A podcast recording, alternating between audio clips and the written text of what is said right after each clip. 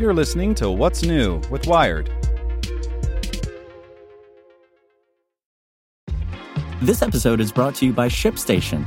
You know, some things take a lot of work, like sending little robots to far off distant planets. And just as that's challenging, so too is running a successful e commerce business, especially when there's so much to do. So I want to introduce you all to ShipStation. Now, I love using ShipStation because of its easy to use dashboard, which makes managing orders and printing labels a breeze and super smooth. Oh, and the customer service is just out of this world. It's exactly what you need to help grow your business. Sign up for your free 60-day trial at shipstation.com slash technews. That's shipstation.com slash technews.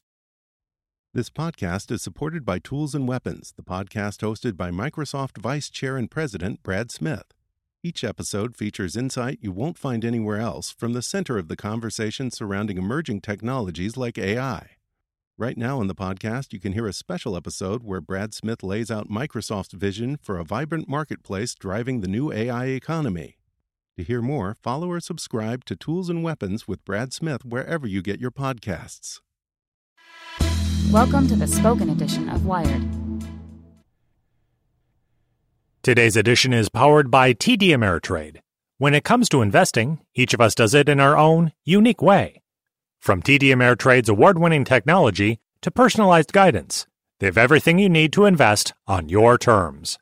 Visit tdameritrade.com slash YTDA to get started.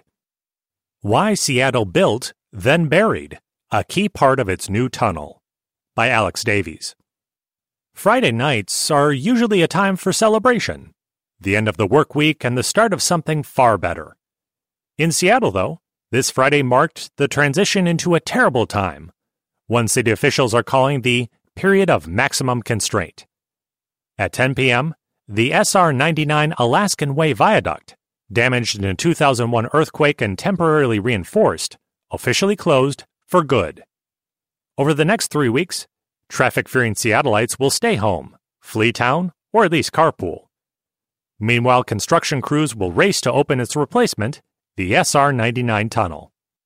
Mostly, that work involves connecting each end of that 1.7 mile tunnel, dug by the famously big and beleaguered Bertha, to the rest of the highway. Then workers will start to demolish the now empty viaduct. And while you'd expect this sort of project to involve digging, you might be surprised to learn it involved digging up a perfectly good, carefully buried piece of road infrastructure. Earlier this month, Washington Department of Transportation workers spent three days unearthing the southern entrance to the tunnel, which is still called an on ramp, even though in ramp would make more sense, which they had built in 2013. Now they're dusting it off and preparing it for its new role, ushering drivers into what might be the world's smartest underground concrete tube. That burying part is weird, huh? Well, let's start with why you'd want to bury something you just built and planned on using. To keep things running during the years it took Bertha to dig through all that dirt, crews built temporary roads at both ends of the tube. At the south end, part of the detour road was needed in just the spot where the on ramp to the tunnel would go. So the engineers decided they'd build the ramp first, before putting in the detour. They filled it up, covered it with a layer of dirt, and laid down the asphalt for the temporary road. Now that the detour is coming out, they will take all that material out, open those ramps up, and make those connections into the tunnel. WSDOT Deputy Administrator David Sowers says in a video explaining the project. That kind of temporary or sacrificial road is quite common in any project where space is at a premium, says Matt Cunningham, a civil engineer and global director of infrastructure for Canadian engineering firm IBI Group. The damaged viaduct runs right through downtown, along the waterfront. If it were out in the bay or in a green field, you wouldn't do it this way, Cunningham says. The how of the ramp burial is rather simple.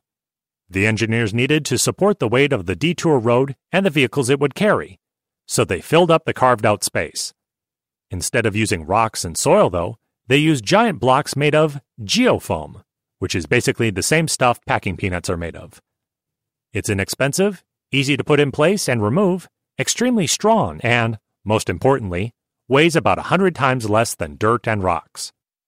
That mattered here, because the engineers didn't want to risk shoving the ramp structure too far into the ground.